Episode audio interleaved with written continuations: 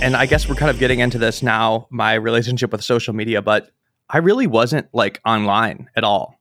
Um, for almost for like most of my life, I was on the computer a lot, but I wasn't like super into social media um, in the various forms. Like, I mean, I guess like my first interactions with it were like MySpace and LiveJournal. I certainly had those Oh, God, as like a yeah. person that was like in the like, you know, I was in bands in high school and it was Of just like how you communicated, but I didn't really post. Like I had a live journal. I didn't post. I would like post my band's flyers or whatever, but um, I was always like very nervous to post. I thought it was, I was embarrassed by it. I don't was know a lot why. of work. Yeah. Yeah, I Well, really. I mean, this stuff is humiliating anyway to like have to present yourself and like create this personal brand. And I've also realized that there's a reason for spokespeople and like being a public speaker and doing promotion is its own set of skills, and being an artist is its own set of skills, and being a writer is its own set of skills. So, yeah, there's a need for a division of labor. And one of the things that the platforms managed to collapse is that now everybody has to be their brand ambassador and an entrepreneur and a creative genius. And that gives certain affordances to like a lot of weird sociopathic behavior that is not necessarily good for society or creative life. And Yeah. the people who rise to the top are like just like insane narcissists in a way that was not possible for previous generations you know? But this is but now we're only seeing this after like so many years of these systems being in place. But like if you go to 2012 it was like you could just kind of discover your friends through like people you may know and like group shows. And there was like a peership of like oh there's 50 artists spread out through you know three to four different cities who are all invested in this like niche set of topics and it was kind of great to like have a banter and a discourse and and now it's like everything is just lost in the algorithm and like the scale is is enormous and unmanageable Absolutely. I mean, that it is very interesting to have watched what has happened to social media since then. did you have a small crew or in like the myspace live journal era a few dozen people that you follow closely It was only I only was like engaging with people I knew. Um so I think I was starting to say that I really wasn't like an internet person. Um I didn't really care about it. I I definitely like watched. I was kind of like, you know, I've always been a bit of a nerd, so I was like always online looking at stuff. I was like way into torrents and like just, you know, up way too late at night looking at bad websites, that type of stuff. But um, as the early social media would roll out, like I didn't get on Twitter till like 2015 or 2016 or something. oh like wow. um I never social media wasn't really like a big part of my life. Only it only became part of my life later on as like a necessity and almost like kind of a experiment with myself. I think I I told you, but because I noticed that it was like something that was becoming essential, you know. And then I my my main era of posting was actually like pretty brief and aggressive, but before that I would it like really wasn't like not a big part of my life. Um, I don't know about you. Well, in the art world, it's a little bit, there's a little bit of a different incentive because I feel like as soon as we started posting on social media, we immediately got rewarded with IRL shows that were then like selling artworks through galleries. So the idea of monetizing a following was was really different at the time. But um, yeah, you were mentioning before when you were trying to break into this pretty opaque, very exclusive field that there were certain rewards for people who had over 10k followers and then that created like an incentive for you to get a new platform just to have people like respond to your DMs and give you opportunities. maybe I should just like kind of go from like start to present with my career the best that I can. yeah, how did you get into it? Probably the first thing I wanted to do was be, be an MTV VJ when I was a kid. No. Like that was Yeah. Okay. But like I you can know, see that for you actually. Well, but like, and you know, I don't really. It was one of those things where it was like, as young as I was, like, I don't even know why I wanted to do that. But I saw, obviously, I saw VH1 and MTV, and I was like, this is awesome. Um, you know, who didn't think that? Um, yeah, yeah. and I like the music videos. So at the time, I was like, dude, like, I want to be, I want to be a music video director. Like, I was drawn to. It was like the first thing I engaged with that was like creativity. I guess when I was a young, I was like pretty young when I started watching that stuff. Like younger than a lot of people. I didn't really understand a lot of the things that were happening in the music videos, but I would like sit there and watch VH1, and I I wanted to do something like that, like music videos, because that was like the coolest thing at the time, right? Like Yeah. I don't. They were, like, um, Superheroes.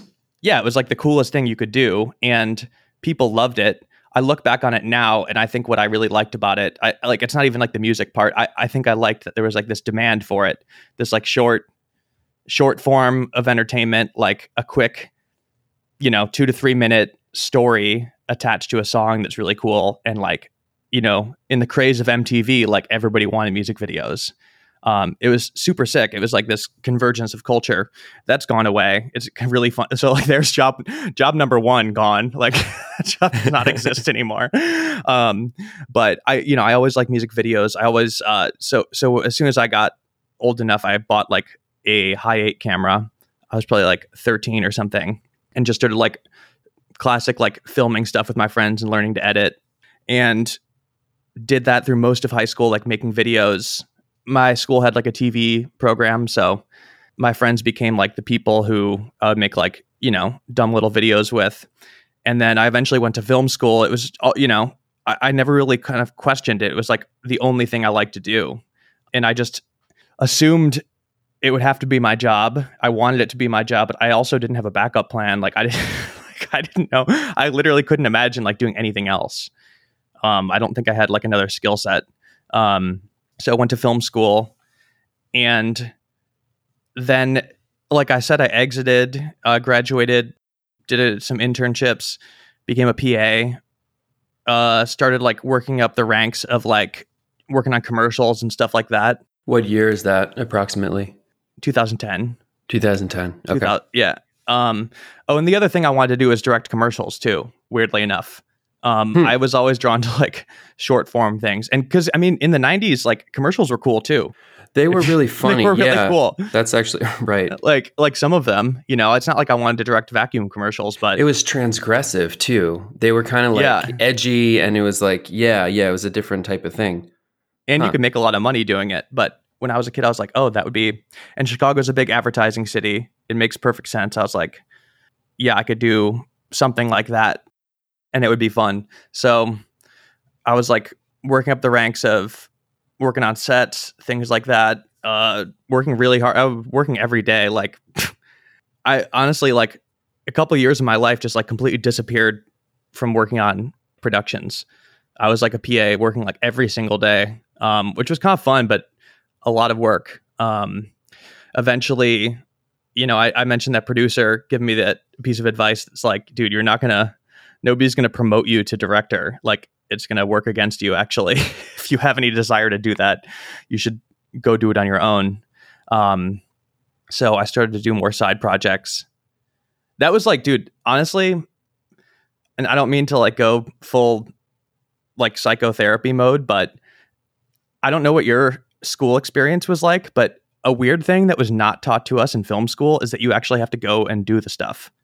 Like they teach you all the theory, they teach you all the theory, but like I'm telling you, I mean, granted it was different back then. Like now you can like shoot in 4K on your phone, but right, right, and you know the professional tools required really opened up like the accessibility of like who can buy afford them. But so it was a little different. But that being said, like a lot of my friends, like we graduated from film school and like didn't own cameras, didn't have like editing software. We weren't like making shit it was weird. Like and they and they like I don't think my school did a good job of t- telling us to be like out making stuff for fun. It was all presented as like this professional thing that like somebody's going to ask you to do it one day. And that extended to even like writers and stuff. Like I don't think I knew anybody that was like just like doing stuff for the sake of it. Um, somebody had to tell me to do that. Like that producer was like, dude, like you don't you don't even own a camera. Like you should buy a camera I can start making stuff. That's the, somebody had to tell me yeah. to do it. It's so weird. It's so obvious, but that um, sometimes it's the startup cost alone, which is you know it was like prohibitively expensive to get started in this stuff when we graduated. Now it's a little bit easier, but yeah, you do have to be producing work on your own. Like you do actually have to make the stuff you know? It's but I, I, think I'm, I'm sympathetic to the schools as well because you you're churning out so many graduates. Like there are people who have to go into other jobs in that field and not everyone is going to be the film director. So i'm, I'm understanding in that capacity but uh, yeah yeah to actually like be actively making a portfolio it's very common when people graduate. In the first year they do a few projects and by year two they've completely stopped making work Yeah. very common if I had to teach a class in any kind of creative field, that would be like the first thing I would tell everybody is like, just start fucking making things, good or bad. learn and I have to tell making, myself yeah. that all the time. I have to tell myself that all the time. Like you can't accident. theorize the work in advance because as soon as you start making it in the studio it's going to change right it's like you can't actually think through the process like the creative process you have to learn by doing yeah, good or bad. I I don't know. I think there's like this weird notion that like I, I especially with like new graduates, like they're waiting for somebody to come up and like ask them like, hey, like I heard you're a writer. You should like, would you write this? Would you film? Like that's never going to happen. Like nobody, because nobody wants you to do this. Um, yeah you that's just like that's the- patiently wait in your studio and then a curator comes knocking at your door before you've made anything and they're like i think you would be good for this do you want to try something that's do you want to just try it outright that's the other thing that I was noticing um, is that like I think our generation has like a a, a creativity surplus where hmm. too many of us became artists and creatives and like you know in the case of film I was talking to somebody about this last night in the case of film I think we've all seen somebody like make a short film one of our friends and they're like begging on social media practically for people to watch it like Yeah. desperately um, or like a band you know like it's it's not strange to see somebody like begging their friends yeah. to engage with like entertainment that they made right? Which is like it becomes me a task too. it's it's it's become a chore and like i mean that's like the opposite of what entertainment is for. Um when you think back like go back to i like- gotta watch this for my friend. It's like when you go back to like not even that long ago like the invention of motion picture and people would like f- like crowd into theaters to watch like you know line up in a nickelodeon to see like five seconds of like a horse running you know? Like yeah yeah. or a train driving towards the camera. Um and now there's so much of it that it's like it's just hard to get people to watch your stuff. And that's always been like very discouraging to me. Um so so how do you uh, yes we have our whole generation is like we're all creative individuals and we grew up in a very individualistic era and like there's kind of two forking paths from that. It's either to be an entrepreneur or to be a creative. And at some point there are creative entrepreneurs and like yeah. But so this this draws people out onto social media this like the desire to reach an audience right? You have to like create a platform create interest for your own work which is what they're trying to do. It's like you're kind of you're out on the street and you're handing out flyers for the comedy show but you're just doing it in like the public square on the internet. So how do you in this period of like you're disenfranchised working in the conventional film industry do you take to social media to then publish your own projects or how do you start posting? I was like of conventional mindset for like how to you know oh and and also like i never wanted to be like famous or anything. Um i've never like had that desire. I think there's a lot of like people who go to the internet that have wanted to be famous or something like that their whole life. I've never i should be clear about that. Like i've never um wanted that. That was like never my goal. I didn't want to be like the next quentin tarantino. I always just wanted to like I guess like make things that I liked and that people liked or be a part of it. I was like always happy being behind the scenes too. Like it was never about like self promotion or anything. I just wanted to make things that I thought were exciting and cool and that people liked. I think I got to LA and wanted to start doing music videos to kind of build more of a portfolio and was grinding super super hard and it's it's difficult like you hit a lot of roadblocks you can't just like even like emailing if you if you get like hooked up with a band or like a manager it's hard like you know these people weren't getting back to me. There was like all this red tape. It's hard to be taken seriously. Even if you have the best idea in the world like people don't really take you seriously. Um, and this was like around the rise of instagram. I had one like that my friends followed. And like one of my friends matt taught me how to use it and like told me what hashtags were. We were kind of like goofing around with it at first by like spamming the hashtags. Like this was like really, really early. Um, and he told like I he started doing it. He's like, if you post like anything and like use the right hashtags, like you could get a bunch of likes on this picture automatically by like bots or whatever. Hmm. And so we started to like try to do the funniest combo of hashtags on like the picture of like anything. Um, when we had like zero followers, um, just to kind of like you know exploit the platform a bit. That was Yeah. how I got into Instagram, is just to kind of like compete with Matt to just kind of like literally posting like a picture of like something on the street, like not even like it wouldn't be an exciting picture. We just use the hashtags. Um, so I was kind of familiar, but didn't really use it. And then as Instagram sort of grew, mind you, this is like, you know, it, it's it's hard to think back for anybody that's like younger and like was it came of age in an era of Instagram. It's hard to imagine the time before that, but you remember it.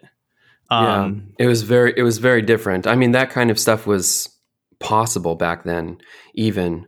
But if I can set the scene for a second, we're Yes. looking at an, an overproduction of creative professionals, right? There's a lot of people competing for these jobs. The field is flooded with competition.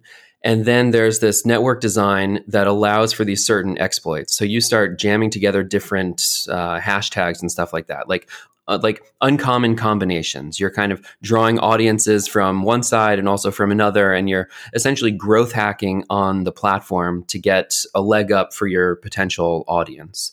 I wasn't thinking that then. That was just like why I got on it in the first place. It was kind of amusing. We're on like a road trip. We're actually like shooting some Coca Cola like video or something. Was Like, it a some- game in the beginning? Was it like yeah, yeah. Like we were like filming some corporate video for Coca Cola, like some behind the scenes interview with Magic Johnson or something. It was really funny, and we were in.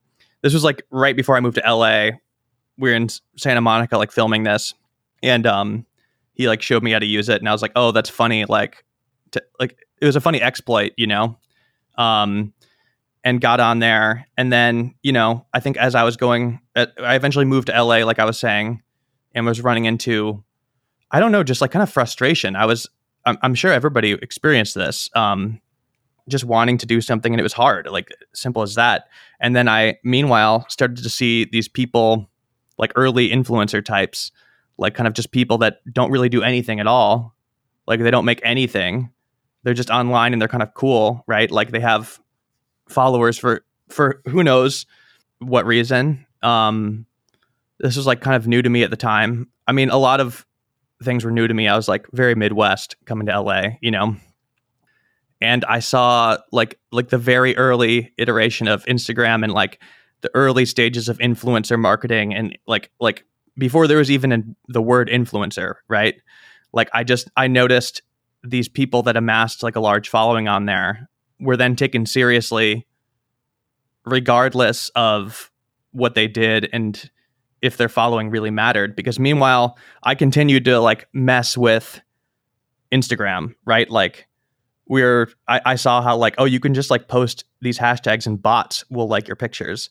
Or i like found on fiverr that you could like buy 20000 followers for people. And i didn't do it for myself but i would like buy them for my friends as a joke. You did? yeah. Because it would cost like $30 and like uh you know this was like all of us were using like once again this was like pre-influencer like i don't celebrities weren't even like using this app yet so it was just funny like i mean it was funny i would like buy one of my random friends like 10,000 followers and it would be really annoying for them actually it would be like a prank Get flooded with bots. Yeah. yeah. And so I always like, I didn't take this app seriously. So when I started to see these people like, um, with a following on there be taken seriously and treated as like these mini celebrities, which is now the normal, um, and have like doors open for them, like opportunities given. I was like, oh my God, this is such a joke. Like, these followers don't matter. Like, I could buy them. I could buy them. like, it doesn't mean that they did anything. So I was getting frustrated with like just the way things work. And I was like, dude, I should like honestly try to get 10,000 followers. And like maybe that will lead to some shortcuts. Um, Well, t- to we give were myself a leg up. Yeah. I think we were slow to this, but I think in terms of casting decisions, this was how this was how it was always explained to me at the beginning, and I don't think the gravity of this situation really set in until many years later. But um, let's say, for example, you're casting a film and you're looking for somebody to fill the role of this character, and there's two equally talented actors that are trying out for it. And one of them uh, has 5,000 followers, and the other has 500,000 followers. In the eyes of the marketer for this film, that's an additional 495,000 people who are going to receive the promotion on behalf of the actor when the film comes out. That ability to monetize the following actually becomes very valuable down the line. I guess it was easier to ignore them in art because we were basically dependent on the like collector whims of a few dozen rich people. But uh, once you get into like dynamics of crowdfunding and and advertising in general then that like click-through rate the ctr is actually super super important. Yeah it, it introduces all of these other weird incentives into a creative field that are not necessarily about the art and are just about the reach. That begins to shape creative life over the past decade and I think, a pretty dark and weird way now. At, at, the time, this was just like in the field of culture, you could advertise to people, you could like make a film and then sell it to the 500,000 people who follow this actor. But then it begins to influence politics in a weird way. And like, oh shit, social media is actually like, it's remapping a lot more than just the cultural sphere. Right, like culture wars is American politics now, and so it's all subject to the same insane race for scale. Well, yeah, and like it's funny to think back to like this time that I'm describing. Uh, brands weren't on there, celebrities weren't right. really on there, politicians would absolutely not be on there. Like it was not a serious place. It was not considered to be serious. In fact, like just a year or two before, I think Instagram was like basically a filter app. You know, it really right. wasn't like social at first, if I remember correctly. That's why when I was first told about it, I was like, my friend was talking about like trying to add me on there, and I'm like, well, isn't that like for putting filters on your pictures? Like I didn't, it did not compute to me, and um, you know, all of these things changed, and it's the new normal. It became the new normal very fast. But the idea of a politician being on there or anybody was was silly, right? Like, yeah, yeah. Um, this was like not, you know, these weren't serious places. Same with Facebook. I mean, the like was pretty new. I think it's it's hard to imagine social media before the like count, but even that was kind of new. When you got these followers, so so now you've been I'm not sure if I want to say shit posting, but like it was a oh, it's like pr- for sure. Well, it meant a different thing in like 2012. It was like a different shit posting. Now is very different. Yeah, but you're doing I mean, something. You're doing some type of a like art creative experiments by jamming together these hashtags and growth hacking. Yeah, I was. Does that um, then yield opportunities down the line? It it definitely did. I mean, I was I started doing it. I was pretty depressed one December. I was like in my dad's basement for Christmas, just like in not leaving the basement type vibe. like in the Chicago winter. Um I was doing a similar thing recently, yeah, so texting my friend and like just like I don't remember what was bumming me out, but you know, that's when I decided to do it because I was like, dude, this is so fucking stupid. Like these people, you know, these like clout demons in LA get like whatever they want and it's just so fucking pointless and, you know, there's no inherent value to this following yet, but I was like I could probably get 10,000 followers if I tried. This and is like, the thing that I always liked about you is that you actually do hate this stuff. yeah, You're I very cynical like, about it, and well, that's like, why. well, because I always that's why I was approaching it from like I was like, dude, this is stupid. Like most of it yeah, is like, yeah. like I I got on the app because like I saw that you can like post like hashtag photography, hashtag India, hashtag like smile, yeah, like, and then you would get instantly. It would like be instantaneous likes on the picture immediately. It was like because there were these bots, right? Um, and they still exist, but they don't work in the same way.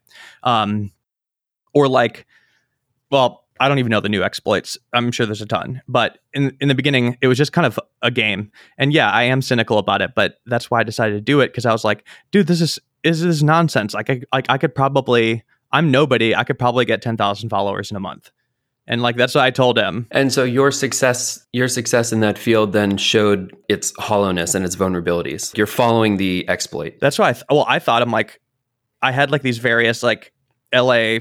socialite characters in my mind. They weren't bad people, but they kind of like their existence bothered me as like a representation of like pure, like the modern day popular kids, I guess, right? But even more mm. hollow than that. Um, just people who like had like clout, I guess, you know, like random like lifestyle people. Yeah, like early like clouded socialite people. Um, and there's modern day iterations of that, but people that don't make anything, they're just kind of existing to exist and be cool and go to the parties. Unlike the musicians, unlike the directors, they didn't actually make a creative product. They were kind of just around. like they, were, the product. having breakfast. Yeah. yeah. This is the kind of this is the era where you would like post your salad to Instagram type shit. Yes, and then these people were giving being given opportunities or taken seriously, um, which bothered me. So anyway, I mean, I've always made like dumb, funny things on Photoshop that I would like text my friends. I started like just making like dumb content, kind of like the stuff I would text to my friends. I would just like post or like repost things that I found and like stupid videos I'd find online and like edit stuff. Um, I was just like just started like posting stuff that I thought would get traction, and it it, it did, you know. And this is like really like a lot of this stuff is really cringe now for sure. Like like I'm sure it's archived, but like yeah, I was just like posting stuff that I thought people would like, um, and I was making. I I enjoyed it. It was cool. Like um, I got the ten thousand followers in a month. like it was um not super hard um, but then I kept going because by that point, I started to enjoy having this audience, you know, like who actually wanted to see the stuff that was being made, even though it was stupid. A lot of it was really stupid. Um, all of a sudden, I had this audience and would have like an instantaneous group of viewers for like whatever I'd make, even if it was stupid. But to me, that had much more value and was more rewarding in a way than like working really, really hard on something like a piece of art and then like begging people to see it, like debasing yourself, the- like begging them to see it. Yeah. It's like, and it's at the end of the day, it's entertainment. Like they should be, It is a platform for entertainment. they're the lucky ones to be entertained yeah. or like any, any form of art or at least like film um, and music. It's entertainment, you know, like Well, this is what I always used to talk for about the audience. Brad. In the news feed, there's like you could spend a month or two months working on this masterwork, this incredible painting that's like the greatest thing that God has ever put on the earth. And then you post that. Next to it, you post like, I don't know, a funny meme or like your brunch. And the brunch gets like 10 times more likes than the painting. And it's like, well, how do I value then my creative contribution in this space if the things I think are really meaningful sink in the algorithm and I'm clearly incentivized to do the other one? So starts to become very frustrating. But I've always appreciated your like your cynicism on it. Do you think there was a gravity to after you get over the the hump of 10k like you've kind of growth hacked your way up to it where you were posting this stuff and like you know you, the springboard of bots help your account to grow. But then once you have an audience in place it's kind of easier to build another one right? So there's something like an early adopter benefit that our generation of uh, creatives were able to get that the gen z kids can't get. Like kind of as you're describing the example I would give was that there were students at the School of the Art Institute at Chicago, SAIC, who had more followers than Pace Gallery in 2012. Pace Yeah. Gallery is a multi billion dollar business. This is like blue chip artists. This Yeah, is yeah. like, if you're on the roster, like you are set for life, and generations of your family are set for life because of your estate. So uh, the disparity between those two things of like these BFA students versus the hegemon was was pretty substantial. Now, if you're Gen Z and you enter into this space, Pace Gallery has fucking millions of followers, and you have like what your dozen friends that you met in school. You can't bootstrap a scene. You can't really get your foot in the door. So, uh, although we didn't necessarily know it at the time, millennials, roughly our demographic, were this like unintentional early adopter of social media. And because we had a following in the beginning, we could later monetize that. But it took many years to really learn that was going to be the process. And I mean, now yeah. it's like a huge part of it. But did you see like growing past 10K that that early growth hack, those early adopter benefits made it easier to get from like 10 to 100? There, it's kind of proportional as it expands. Yes, I think it was. By the way, I immediately noticed like a huge difference in the way I was treated in the world when I got those 10. It was like very funny. Um, People would respond to your emails. Uh, Well, I mean, you wouldn't even need to, which was awesome. Um, like for instance, Dillon Francis, who I eventually made a show with, but he was somebody that I saw that was like, you know, he was very big uh, as a DJ at the time, and but it was also like very funny and did sillier stuff. And I had a bunch of like these funny music video ideas that I thought would be good for him. And I was trying for like a year to get them in front of him. And we had mutual friends. We had like, you know, I knew at this point I was like working in the space a little bit. So it wasn't like I was cold emailing these people, but I just was getting nowhere. And then I, I kind of gave up. But then as soon as I, probably like a month or two after I started doing the shit posting, I saw him at a party and he recognized me and he was like, "Oh, dude, I I like the stuff that you post. You're Jack." and like it was very Wow. I'm like I was like, "Oh, fuck." Dude. I'm like I've been trying to send you these video ideas for like a long time. And he was like, "Dude, like call me, like let's talk about it." Um and like gave me his phone number and we ended up um doing the music video for Need You. And then I mean, we have, you know, we've made a show together and done a bunch of stuff, but that was like an example where I was like, "Oh, okay, like that took 2 minutes." I just like ran into the actual person and he took me seriously over the for the stupidest reasons, right? Like literally cuz I post garbage. Like I post like the dumbest things I could think of and like that cut through the red tape. Um and there's like a lot of other little examples of it, but I mean, yeah, I mean when I moved to LA I didn't know anybody. I had like one two friends and they're like people I knew in college that I wasn't even that close with at the time.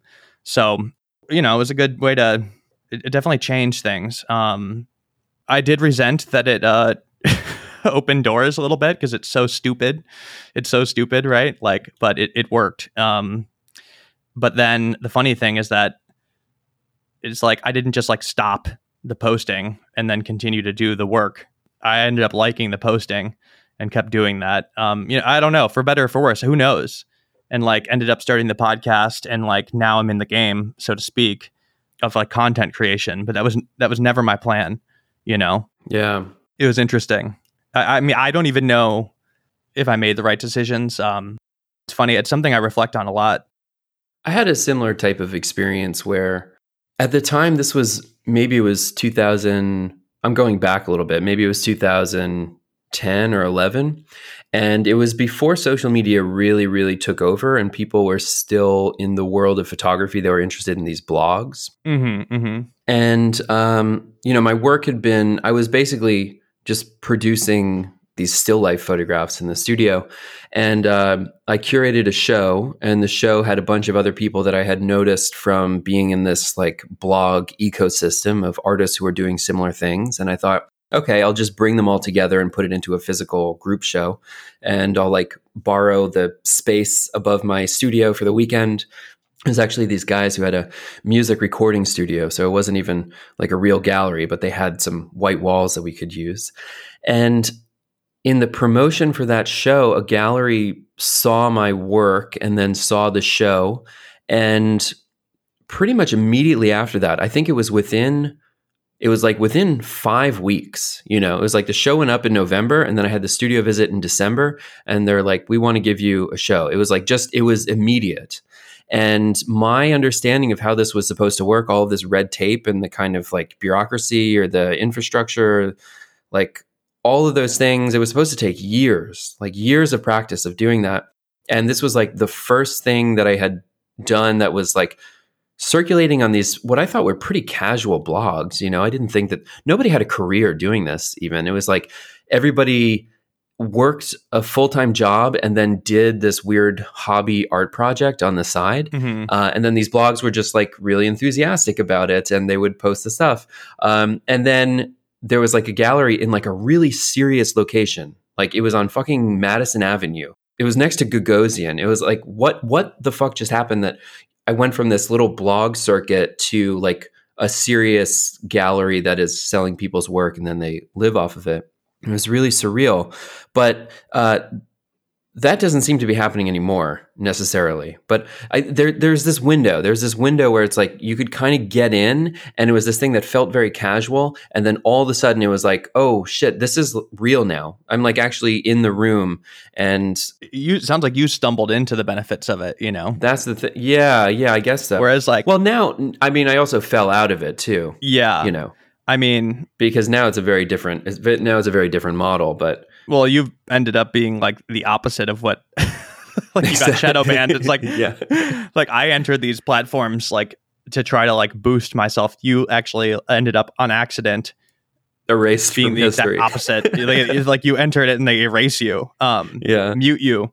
Um, How do you feel about posting now? Like, do, I mean, oh, I'm so you're not you're it, not but- doing it yeah but uh it doesn't seem like there's the same i don't know opportunity for like transgression or excitement or like the same kind of niche weird internet subcultures popping up that there were a few years previously. It's not yeah I, i'm not feeling i'm exhausted but um you know the platform's changed. Like i think i was saying i ended up really enjoying being on there and i had this like captive audience. And then i i started to experiment with like storytelling on the platform uh, as opposed to just like random memes right? Like then i started to try to do Yeah. like these like longer form weird little like stunts or like narratives. Um if anybody's like followed the things I've made, there was like this whole saga where I, I ran this like fake account for Whole Foods in Silver Lake, uh, Los Angeles, where it was like, I mean, it made the news at the time like a lot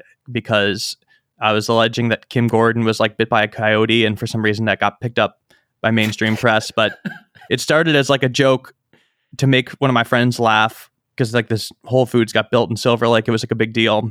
Um, but it turned into this whole like narrative um, where it was like this, you know, the fictional social media manager at the end of it was like hiding out in the bar tenants of the trees, like speaking in like a Native American language and like like losing his mind and like communicating telepathically with like the alpha coyote. And like there was like these hunters. It was like there was all these characters in this world and Wow. like the account got very big. I did that. Um whole food shut down. I did this thing where i became like a pro a pro skateboarder like sponsored by JNCO. I think people saw that. There was a lot of like these sagas. Um and and it started to be really fun. It was like i didn't expect it but it was like my all of a sudden i got to like do the storytelling that i enjoyed with like filmmaking but on these platforms which i found to be really fun. Um and it was it was really cool because you had like this live audience engagement and especially with the stuff that like you know i was telling a, a piece of fiction on there like layered over reality yeah. with in the case of the silver lake thing like i was like trying to blur it you were doing fake news yeah i was you were spreading disinformation sir. But it was really fun um and like i was trying to blur it as much as i could like i mean the the whole point of that account was like about these fake coyotes that were supposedly like terrorizing the guy who runs the social media for this brand new whole foods. And um they were becoming like increasingly powerful and like you know the guy was also losing his mind. But for instance like i would see like one day i saw like i think probably like a homeless person like smashed in the front door of like silver lake wines which is across the street. It was like it looked like the kool-aid man like ran through just like the outline of a body through the, the glass. Wow. Yeah and so like i took a picture of it like driving by and then of course like posted on the account like saying that it was like the coyotes that like got broke in there and were drunk. And it was like and then i the cool thing was that like people who would follow it along along with this like would then be in the comments like adding to the story and you know and like Mm. i would notice that there was like this really really cool cycle of people engaging with each other where it'd be like the people who have been following along and like know it's a joke but are pretending pretending it's real to convince like the newcomers who aren't sure if it's a joke so there'd be like people in the comments Yeah. being like be like i saw it i saw a coyote run out of there and like eventually people like weren't sure like what how much of it was fake how much was real you know See, this is like th- th- this era of social media was a lot of fun, and I really enjoyed these types of like they're kind of like soft hoaxes or pranks, and it was pretty, you know, It was really natured. Yeah, and but you could never do that today, right? You could never do that today because like when real malicious actors get into the space and then they create fake accounts that then spread fake It news under fun. somebody else's name. It, Yeah. it was just like this was a very pure time period um and like as corny as it is like my enjoyment of posting ended the day donald trump got elected maybe a little bit before and it's not because i'm like you know a blue haired lib who hates the orange man it was just like I mean, it was getting bad leading up to it, right? It was getting bad leading up to it, like the the joy of that frivolous posting. But I think like the mood of the country changed at that time. Everything was then presented as like life or death. The stakes were so high. Um, regardless of what you believe, everything was contextualized in that way. Like, you know, I the the women's march was happening. Like, I remember the. Do you remember the tone of like those first Yeah. six Yeah. months it was presented like the apocalypse um and it, yeah you just couldn't be like doing the same type of posting and then the alt-right kind of took over like everything changed and there was no room for like this sort of like mindless apolitical goofing around Yeah. um and maybe that's for the best but yeah. that's when it everything changed. Well, they're problems of scale, right? They're problems that happen in scale because it's like when it's you, me, and our dozen friends, and we're just shitposting in jokes to each other. I mean, even if it's like, you know, a few thousand people or whatever, there's no real risk for harm. But as these things get bigger, um, you could say something that begins as a joke and then through the context collapse of the internet, when it reaches a million people, there's going to be one person in that audience that takes this thing super, super seriously. And that, that created all of these other, you know, what we described before as being exploits. These were then like major vulnerabilities. These were like security vulnerabilities where people would then get hurt at the other end of it. And something that started as an innocent joke or like a transgressive shitpost that was then taken up by a real political group that wanted to hijack your messaging and transform it into something else that you never intended. But all of that starts to happen as these the scale for this stuff gets bigger and bigger. I feel like in the first few years, I working on jogging, working on Tumblr, there was this idea of the accidental audience that um, through virality, you could kind of Trojan horse this messaging, right? You could you could use the viral infrastructure of the internet to spread a message that was maybe not intended by the people who owned these platforms. But you could kind of, if you are a savvy enough actor and you understood cultural codes and you knew what would spread, like you could kind of send this messaging and um, you could find like a, a way of like hacking the, the system, right? To to the benefit of the people who are receiving the message, right? Spread positive messaging through the system. And my feeling now is that although that still exists, and I've spent a lot of time in the last few years talking about the importance of counter messaging and having like a progressive left uh, presence in these spaces and like using social media for good. I still I still think all of those things exist, but I'm kind of feeling like it's like a 10 to 1 ratio, you know, where like the negatives of this thing just so outweigh the the positives that like maybe um, there's a reason why it was so easily taken over by these like reactionary goons and just like these like really uh, uh, miserable forces in the last few years. And so as we move out of this era of the internet and maybe people retreat into discords and more like smaller community based activities that um, some of those problems of context collapse where you post something that's a pseudo ironic joke or it's just a little bit of an edgy meme uh, or it's like a, a bit of fake news but it's like really harmless. And then at scale this thing totally runs wild and takes on another meeting uh, another meaning maybe it's actually better if we have these like smaller, more local groups and chat rooms, and uh, we just avoid some of those pose law context collapse type of issues. Oh, absolutely.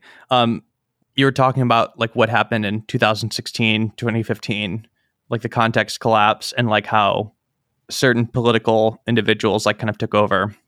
You know, it's it's often framed as like the alt right like took over the internet. I think, you know, a lot of it is that like everything just became politicized, right? Like I when we were I'm sure it was the same for you, but like politics was so far removed from anything we engaged with at least when I was young. And and I, that's the most striking thing to when I listen to your interviews with um, high school kids, um, like these like politigram kids, Yeah. um, which I love. By the way, I love listening to those. But it's always so striking to me hearing them talk.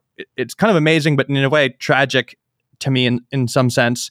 Um, like that they're they're having to engage with it at such a young age um, because you know, and I was part of the same group that would have been in, interested in politics. You know, like the art kids that hung out at the gazebo or whatever and like smoked cigs. yes, I was literally like one the of weird kids. the weird kids uh yeah but So we would have been those kids, but that was not. Uh, there was tribalism, but not about um, politics. You know, um, I don't, it, dude. It wasn't even discussed. I, I I remember it being like it would be cringe right? Yeah. To care about like what George Bush is doing. The most would be like there was like the Rock Against Bush albums at Hot Topic or whatever, if you remember Yeah. those. That was like the extent of politics. I think there was also a consensus that there was basic the situation was terrible, but there was nothing you could do about it. Right. Yes. So to get really worked up and to care about it, to like be an activist was like that was kind of cringe because you knew that the work was ineffective. You know, it's like all the possibilities were foreclosed. And so our generation just assumed like this perspective of nihilism. Yeah, I mean, I guess like for most of us, probably it was like 9 11 happened.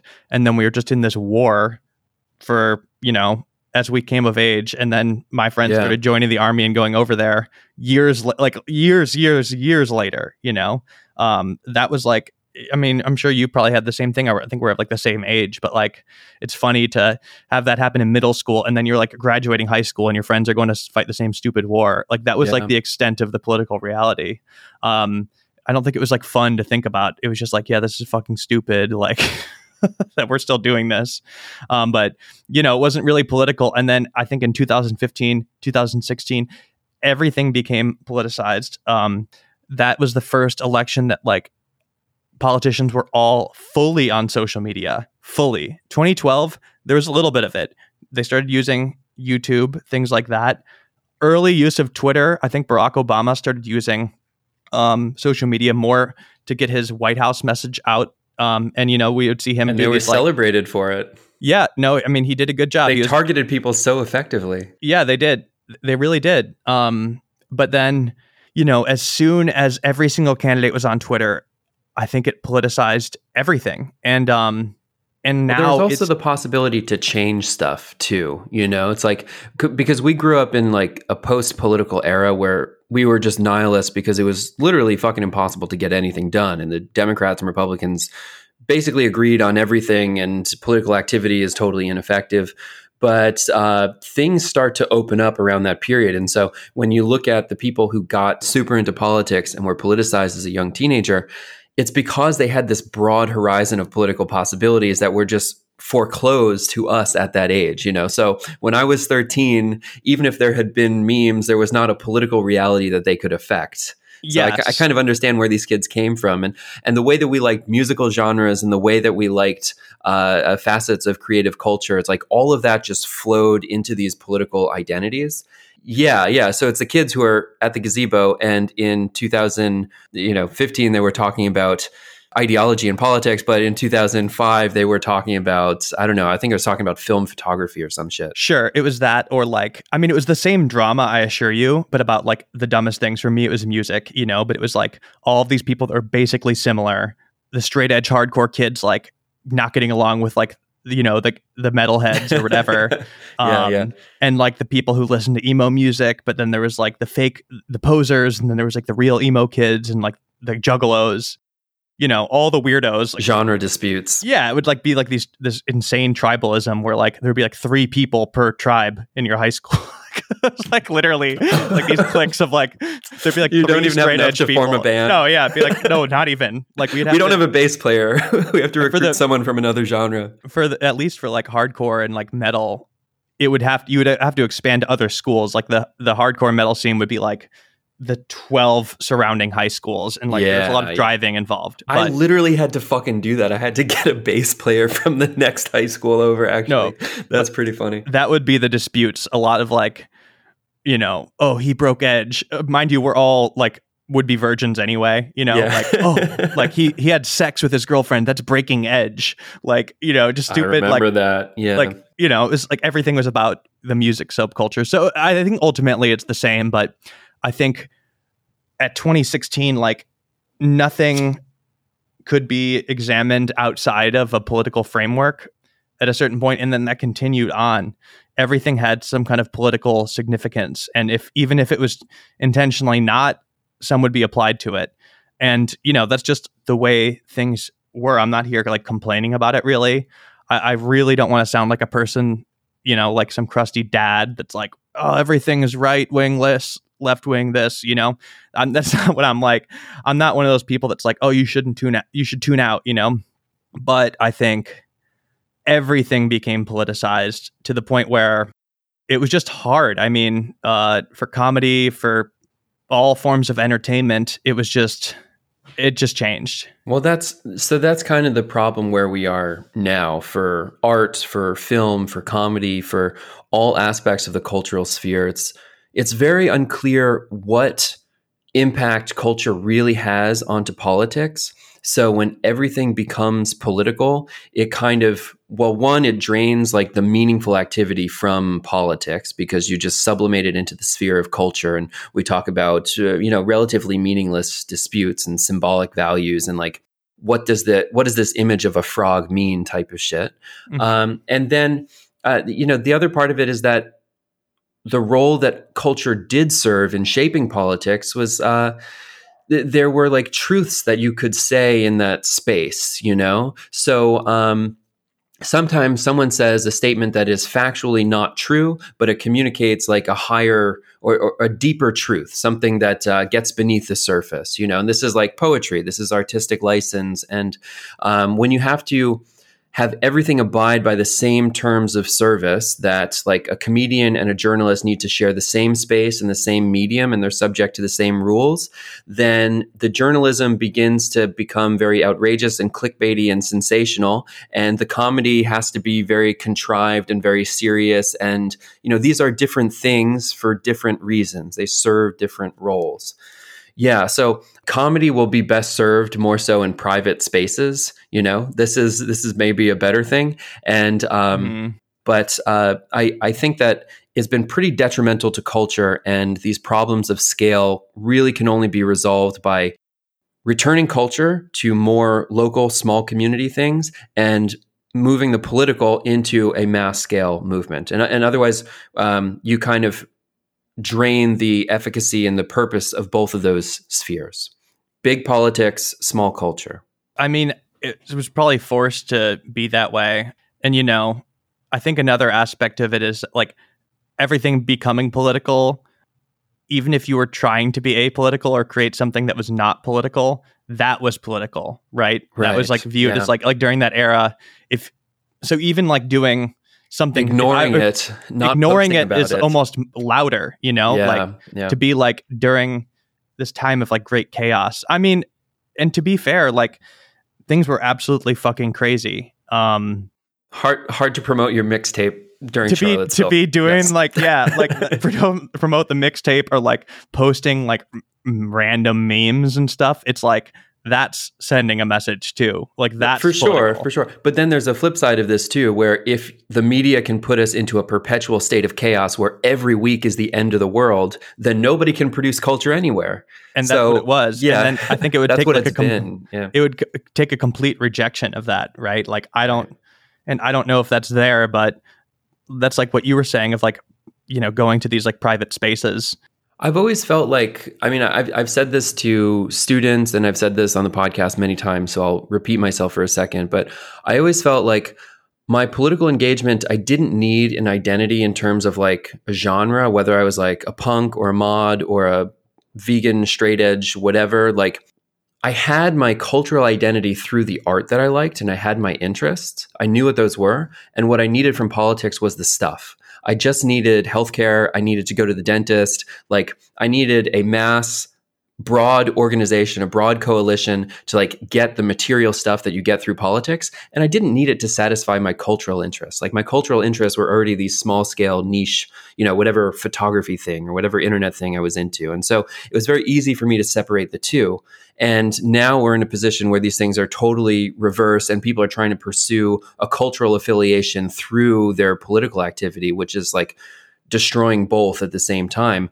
And um, yeah, I think the internet, like the arc that we've seen in the past few years of like the story of both of our creative careers, has been navigating these enormous problems of scale and terrible incentives on social media platforms. And it seems now I'm kind of reflecting in the past, I don't know, a few months, and and I'm very aware that there's you know younger people that listen to this program and that they're following the syllabus and they're kind of going through their education that I went through maybe a decade uh, previous, and um, things are just very different for them. You know, very different. very different for them now.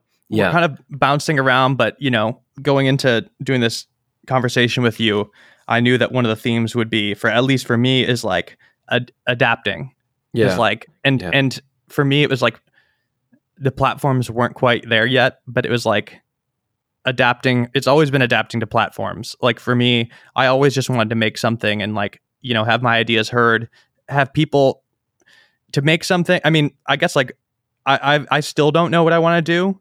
Like when I grow up, even though I'm Still? When you like yeah, up? I mean, I still don't really know. I'm still kind of figuring it out, but like I think ultimately it's like to make something that I like, and then it's to be, you know, seen by people, understood, and enjoyed.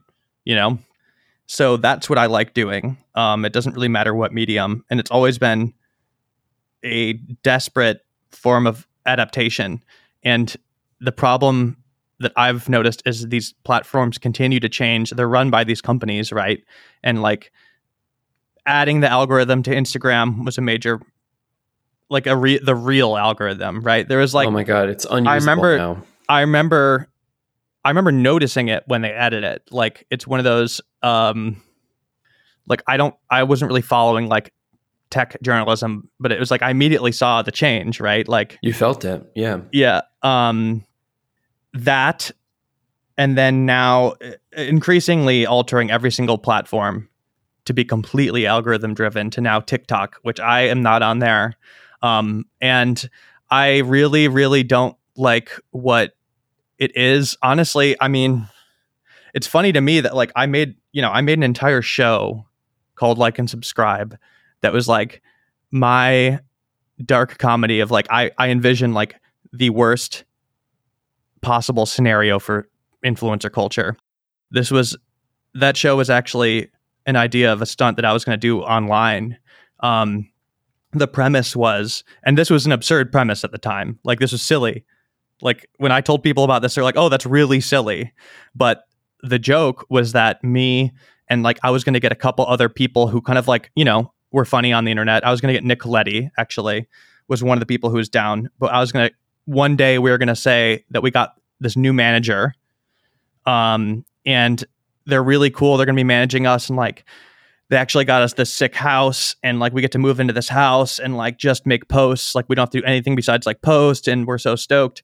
And then like you know over the next few months they would see us like like it, it would be hinted that we're like locked in the house and we're being made to do this stuff. And like we'd be start to do these like really weird like ads and like our health would be deteriorating. And then like occasion you know ultimately eventually like at midnight i would st- like you know like one of us would post like from inside a closet like selfie video like help! Fuck help me! Fucking and then like it would like you know delete it like a minute later.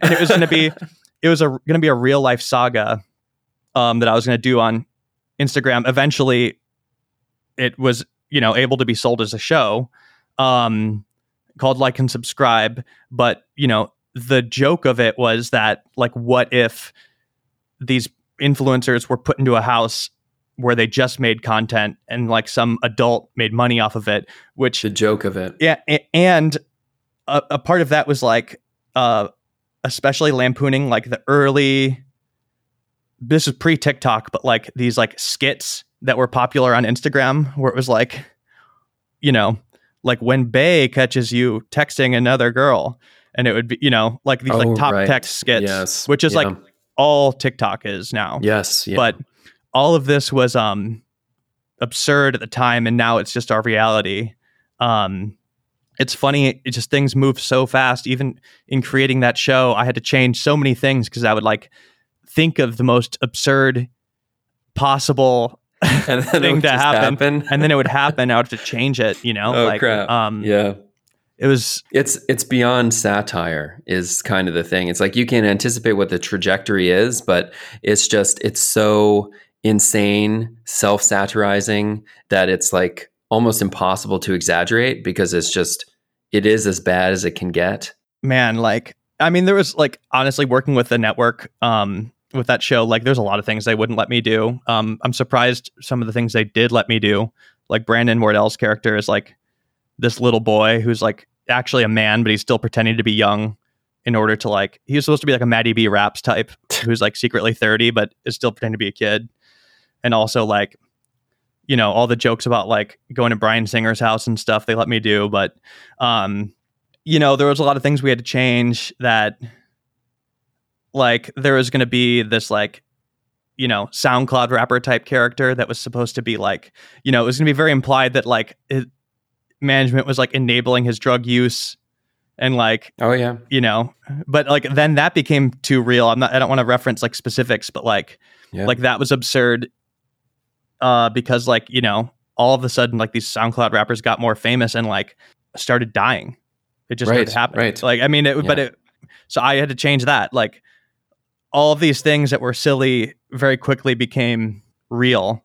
And no matter how insane of an idea I would come up with, it would become true. And like almost everything in that show has become true. Even like, you know, social media evolved itself to kind of match uh, what was absurd. Now, I mean, I I'd like to think the show holds up in some ways, but um, you know, if if you do a good job with that stuff, with uh, that type of satire, it will predict the future. You know, I think with like the TikTok of it all, I it, it's the opposite of what appealed to me in the uh, the origins of things, where now the company controls the algorithm and controls the popularity, and then people end up creating for the algorithm, right? Where my right the appeal uh, of this was always creation influencing the trends, right? Now people are the the trends are decided either by artificial intelligence or you know the the puppet masters of TikTok I don't even want to think yeah. about like like like what decisions are being made manually by people but and then you see these people creating for the algorithm and then ha- has these very surreal results like that TikTok voice that everybody uses right yeah like these weird weird weird side effects um and it moves so fast and like you know these things become arbitrarily popular. Um, it's it's this crazy vicious cycle that's like the exact opposite of what originally brought me into this and and made me enjoy using social media. In the beginning of this stuff, you could you could create a weird thing that would then accumulate an audience, and now the dynamics of those platforms are kind of uh, draining the creative possibilities out of it. I think about this in terms of the TikTok dances, where like your body is literally animated by this stupid meme dance that you have to do to participate in the attention economy. It's like that that to me is like it just symbolically a really powerful demonstration of like the loss of creative agency that you have to act out this silly dance like it's literally in your own motions you no longer control your own body you are animated by an algorithm yeah very, and like the, very dark the way the way people who even have an audience now talk about TikTok is like, oh, I have to get on there. They like, oh, my manager is making me get on there. But yeah. And like, you know, maybe that'll go away. But the other thing I don't like about it is that in, in some way they're democratizing clout, but I don't think that's the way it should be. I mean, that's the brilliant thing about it. That's why it's so popular is that mm. like everybody gets a chance to be, it is like Andy Warhol's like final prediction, right? Like, but to the furthest extreme, like everybody yeah. gets to go viral on there one time. Like yeah, yeah, you know, everybody gets to have a viral video no matter what it is. Um, is kind of like why it blew up. But to me, I think like one of the biggest problems with social media is that like, you know, I don't think most people should be posting or feel the need to be doing it. Like after I sort of, you know, it, it became part of my job, I was and I saw, you know, the apps evolve. I was always like really bothered to see like you know somebody from like I, I'm trying to think of an example, but like you know somebody from my hometown who's like you know married and like has a kid like doing like influencer voice or like talking like captioning their photos sure, as if there's like a, an yeah. audience you know of uh, outside of their close friends like they're doing promo for the local restaurant or yeah. something or like, like, just just have a relationship with your family yeah. Just like, like, yeah, you don't need to be doing unpaid advertising work. And like clearly like getting stressed by these apps. And I mean, that's like yeah. a huge thing. Everybody knows about that. But like, you know, feeling the pressures that would be applied to a professional poster. And to me, it's like, I, I started to notice that the people who you know, had the least to gain on these apps were like the most stressed by it. And that always bothered me because it's just like, look, you guys aren't even like in the game. Like, right. You you're a dentist. Like, why are you stressed about your post? Yeah, Like- you're already making like- good money. You have a Like, career. I have Don't to also do do this. this. Like, I Yeah. have to do this. Like, you know, I'm here dancing for these people. You know, figuratively, but you know, I'm here tap dancing for an audience. Like you guys, I have to. Like you don't. So like, why stress yourself out? Like why care about like how many likes your picture has or whatever? Um, Yeah. Well, I think I have a frame for this conversation. I think that the millennial experience of social media is something that's going to be very unique to us. mhm. And when we look back at this time, uh, the Gen Z kids are kind of at the tail end of this. And I think the Gen Alpha kids, God only knows what that's going to turn into. But uh, the adoption of social media and the way that we did it, of like being these creative entrepreneurs and like personal brands, is going to be uh, very anomalous in like, you notice the Gen Xers never did that. The Gen Z kids did it to a degree, but a lot of them are just opting out because Pace now has much more followers than the BFA student. And I don't think the Gen Alpha kids are going to do it at all, basically. So we're going to look back at this weird era of like millennial narcissism and creative expression as being like the only generation of kind of cringy adults that we grow into who are like totally obsessed with being these little micro celebrities. And Yeah. aside from that, I just I think this era of the internet is going to be a little bit old, over, and maybe that's a good thing. You know, maybe we learned the drawbacks of it, and we can evolve uh, socially and politically into like, okay, we don't need a mass culture, we need a mass politics, and a micro culture is actually preferable. And then we get all of our jokes, uh, our exploits, and our hoaxes, and like uh, you know those strong social bonds of like I'm on the inside of this joke and it's funny, and there's no harm that like somebody down the line is going to get unexpectedly irony poisoned or whatever else. You know, maybe that's just a better solution for politics and culture on the internet. What is next? What are you excited to work on? Because when I look back, I see how the influence of these platforms and the opportunities and affordances at the time really shaped the things I could do. You know, uh, yeah, and now we're in a different era of it. So, what do you have coming up creatively next? What are you excited to do? Well, Josh, uh, the answer to that will probably be pretty disconnected from what we've been talking about, but I do have a new project I'm really excited about. Um, it's called Otherworld. It's um, a new podcast I'm doing that's entirely about the paranormal and unexplained. I remember you telling. Oh wow. Okay, I'm glad this finally went through. This um, I know it's has, Congrats. it's this is not informed really by uh, any of my past experiences that we've been talking about, but um, I love the Halloween episodes. Uh, those have always been my my favorite. I'm sure you get that all the time, but okay, Otherworld. When's it Otherworld. coming out? um, I believe it's gonna be October third. But Oh wow. Um, for those who don't know, I've interviewed people about paranormal experiences they've had um, for uh, like four years, maybe five years now. Um, and I'm finally going to be doing a serious thing with it. Um, and I'm trying to take a really interesting um, and new look at the paranormal. Um, because I'm not like I think a lot of the stuff out there right now is very nerdy or um unhinged. I think a lot of it is like, you know, it, it's really hard to fact check stuff like that. I'm trying to I I don't like things that are completely unfact checked to the point where it's like absolute nonsense and you have to be a huge nerd to get behind it. And then I also don't like we'll save this for when I come on again, but I hate like anti paranormal people that are like Reddit atheism people that completely write it off completely. Like those Sure. people drive me insane.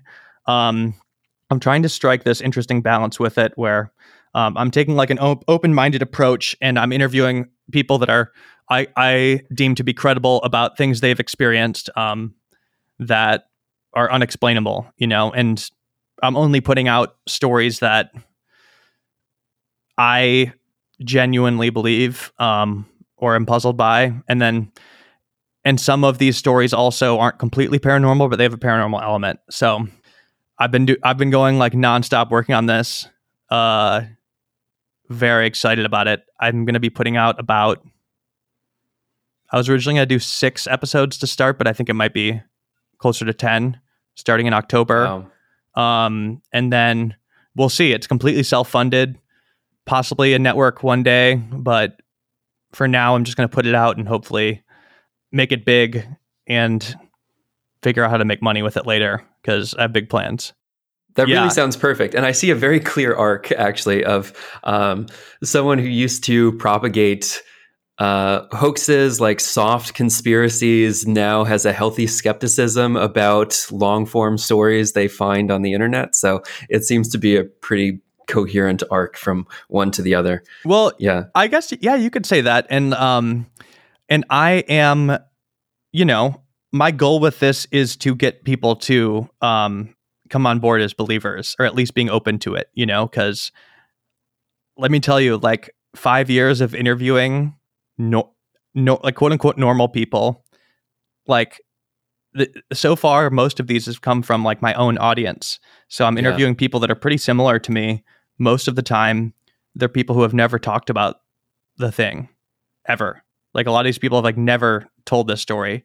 And you know the funny the funny pattern I've noticed um, between these is that people often say like, "Well, I don't even believe in ghosts. I don't believe in like whatever it is they're telling me. I don't believe in UFOs." And then proceed to tell me that they saw one. Yeah. Like, yeah, but I don't believe. But like, I don't believe it though. You know, like, but they saw it, and like, they don't think they're hallucinating. Um, it's a really fascinating era area that I enjoy being a part of, um, and like researching and and it really getting into like the cognitive dissonance at play with these people who experience these things because I do believe them. I don't know what any of this I is know you quite do. yet, Yeah. but I do believe You're them. like 80% pilled on this stuff. I'm very pilled on a lot of it. That being Maybe said, 75%. a lot of, I mean, I'd say like 90%, 95% of stuff out there of people that say that they experience something paranormal is nonsense.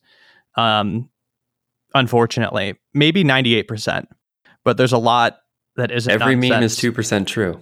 Yes. That's and um and I think you know, I'm kind of rambling, but if there's one theme to this show, it's that it's about these people that experience something so otherworldly, you know, like that's the name of the show, but they they really do experience something that completely shatters everything they know to be true in the world.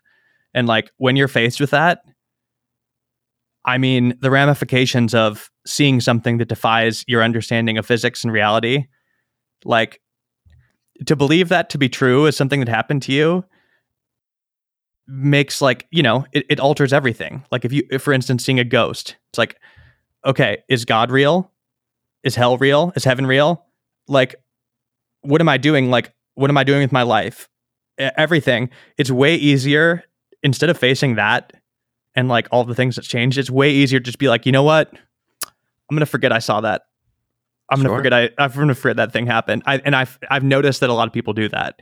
You know, It's Because a Pandora's box. it's hard. It's hard to just go grocery shopping the next day. And I've, dude, Of I've course. had, I've only had like a small brush with it myself, um, personal experiences, but same thing. You know, like I've experienced some shit I could not explain. Um, that was scary and like Will we be able to hear about this on the podcast? Maybe. I mean, like I lived, I didn't know it was a haunted house, but my mom um, lived in a haunted house. Um, we found out, like, you know, it was basically like out here, what I thought was my sister making food at night. Like, I would hear her get up, go to the kitchen, like, make, I would hear the Mhm. items she was opening up. Like, I would hear her open, like, the loud Costco cookies, you know, Right. and like, like, like that noise. And um, eventually, my whole family talked and like we all revealed that none of us ever go in the kitchen. Like we all thought it was like the other person and like we're all terrified to go in the kitchen. Um and then of course like then knowing that you know we had to keep living there and it's just kind of like a reality. I think it was pretty wild. I, I just had to put it out of my mind like because what else can you do, right? Like there's more important things to focus on than like the noises in the kitchen same with me. I just kind of was like, I mean, I'm still kind of on the fence about this stuff, but you could tell how excited I am. Well, you just you just did it. You said I don't believe in this stuff, but then Well, here's the thing like, that I I mean, because what are you gonna do? I mean, what what are you gonna do? Right? Like, I can't Right. do anything about it. Um, I'm just a a man, right? Like, I can't I can't talk to these things. Like, I don't want to. Um, it's easier to just uh go on with your life, you know. When, well, I'm glad that you have a healthy skepticism about this stuff because oftentimes the narrators for these stories are oh, very terrible, unreliable. Terrible. yeah, maybe maybe you are actually the most uh, appropriate person to go and like seek out these uh, the two percent of truth that is contained in the meme. Yeah. Um, you know, October third. around then i think people are really going to like it and um i would like to if you know if you're open to it i'd love to come back on because this is me all self-promotion i'm going to need like I'd love to. Yeah, we can do. I'm gonna be- um, I'm gonna be begging- Truth episode Oh. two or something. Yeah, yeah. Get back to I'd the classics. begging for clout um but yeah i'm going to be doing all sorts of stuff within reason that's the thing i don't want to i don't want to go do a lot of this myself that's the that's the funny thing about this like a lot of these like places and things like if you really believe in any of it like why would you go there oh yeah, yeah. why would you ever go there No. um yeah, yeah. I, w- I will happily explore conspiracies from right here at home, but uh, I, I'm not going to travel to go and see the uh, the UFO field uh, anytime soon. yeah it'll be cool and you'll like it it's not just ghosts it's um really anything unexplained so um very excited otherworld um stay tuned it's not announced really anywhere yet but eventually it'll be pretty easy to find Yeah. Well, it's a nice Um, Easter egg for the end of the episode. So maybe uh, I guess by the time this comes out, um, if there's Oh, an nice. active link, I'll I'll put it in there. Yeah. absolutely otherworld yeah i mean you'll see me posting about it a ton so Yeah. check it out it'll be out in a few days in that case so hope you guys enjoy it Cool. Yeah, Jack, thank you so much for joining me today. It's great to see you. And uh, we'll have to do a follow up Chart of Truth style Oh, episode please. for the proper release. josh it was great to talk to you i'm a big fan More again soon.